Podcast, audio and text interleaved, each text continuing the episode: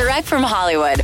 Well, Taylor Swift delivered the musical knockout punch of 2020 when she announced only yesterday that her new album, Folklore, was arriving at midnight. And now that it's here, fans are eagerly digesting all the new songs written and recorded entirely in isolation by Taylor, though she did manage to collaborate remotely with several people, including Bon Iver and her frequent collaborator and good friend, Jack Antonoff, who she said is basically musical family at this point in the announcement. And Jack is also thrilled with the new songs they worked on together. In fact, he tweeted, August and My Tears Ricochet are my favorite things we've done together, which means a lot considering how much they've worked with one another. If you haven't checked out Taylor's new surprise album, Folklore, it's out now.